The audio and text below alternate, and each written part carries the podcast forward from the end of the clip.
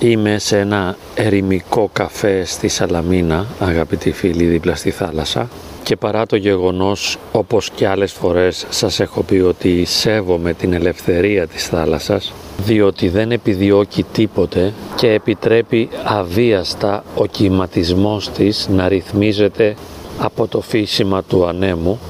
Σήμερα νιώθω λίγο πιο έξυπνος από αυτήν, διότι όχι μόνο την απολαμβάνω, αλλά είχα και την φαϊνή ιδέα να φέρω φαγητό από το σπίτι και να το τρώω κρυφά μέσα από τη τσάντα μου μαζί με τον καφέ που παρήγγειλα.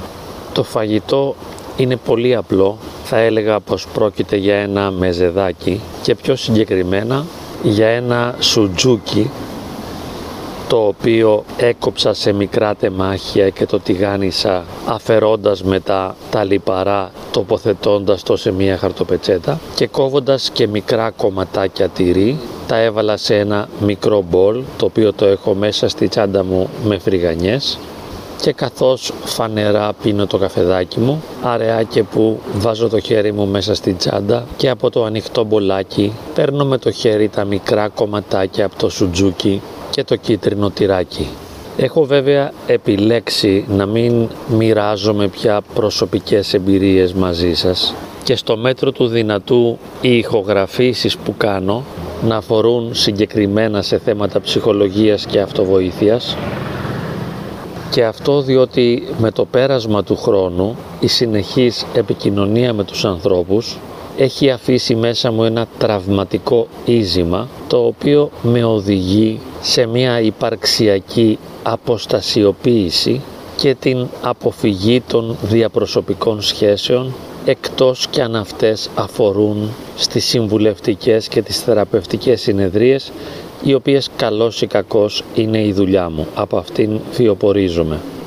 όμως σίγουρα το να συναναστρέφεσαι και σε επαγγελματικό αλλά και σε μη επαγγελματικό επίπεδο με τους ανθρώπους για τόσα χρόνια σε πείθει κατά κάποιον τρόπο να οχυρώνεσαι πίσω από άμυνες και να μην εκθέτεις προσωπικά βιώματα και συναισθήματα. Σήμερα όμως, χάρη του σουτζουκιού, του τυριού και του καφέ εδώ στη Σαλαμίνα στα Σελίνια, επέλεξα να μιλήσω προσωπικά όπως το έχω κάνει άπειρες φορές σε βιντεοσκοπήσεις και ηχογραφήσεις ή σε ομιλίες ή κατά την διάρκεια των θεραπευτικών συνεδριών σε προσωπικό επίπεδο. Είπα προηγμένως ότι ένιωσα πιο έξυπνος από τη θάλασσα επειδή εγώ μπορώ να την απολαμβάνω ενώ αυτή όχι και επειδή είχα την έξυπνη ιδέα να την θαυμάζω μετά του καφέ και του μεζέ αλλά η αλήθεια είναι πως η θάλασσα είναι πολύ πιο σοφή από εμένα θα έλεγα πως είναι μια πηγή σοφίας ανεξάντλητη και συνεχώς με διδάσκει με την απεραντοσύνη της, το χρώμα της και τον κυματισμό της. Διότι έχω συνειδητοποιήσει ότι αυτό που μας πληγώνει περισσότερο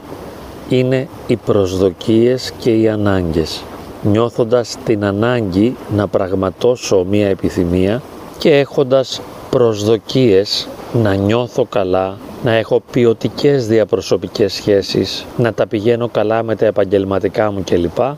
Όλα αυτά με στενοχωρούν, με ταλαιπωρούν και με βασανίζουν όπως άλλωστε όλους μας διότι η ανάγκη και η προσδοκία σε συνδυασμό με την υπερευαισθησία και την ευαλωτότητα θα μπορούσαμε να ισχυριστούμε ότι είναι η πηγή κάθε οδύνης. Η θάλασσα δεν ζητά τίποτε, δεν προσδοκά τίποτε, δεν έχει ανάγκες και επιθυμίες και παρά το γεγονός ότι είναι τόσο βαθιά και απέραντη δεν περιμένει τίποτε από κανένα και ενώ επιτρέπει στην επιφάνειά της να κυματίζει όπως θέλει ο άνεμος, το βάθος της παραμένει ακίμαντο, ασάλευτο, σταθερό και αίδιο. Έτσι θα μείνω εδώ να την κοιτάζω για ώρα, εφόσον είχα την τύχη και την ευλογία σήμερα να ξεχάσω τον φορτιστή του λάπτοπ και εφόσον δεν έχω τη δυνατότητα να κάνω εργασία στο Word ή να παρακολουθήσω κάποια ταινία θα επιτρέψω στην θάλασσα να με αλλοιώσει γλυκά με τα μηνύματά της. Μπορεί, μπορεί το τυρί και το σουτζούκι να διεγείρουν έντονα τα αισθητήρια της γεύσης, μπορεί ο καφές να προσθέτει μια επιπλέον αισθητική απόλαυση, αλλά όπως είπαμε εγώ επιλέγω θάλασσα. Το χρώμα, το κύμα, τα βράχια και τα χαλίκια που τα ριχά νερά μου επιτρέπουν να δω και το απέραντο γαλάζιο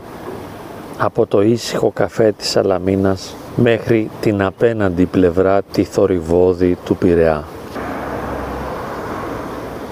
Επιλέγοντας τη θάλασσα και τον άνεμο, επιλέγω την άφεση στο βάθος μιας πολύτιμης και πολυσήμαντης ελευθερίας.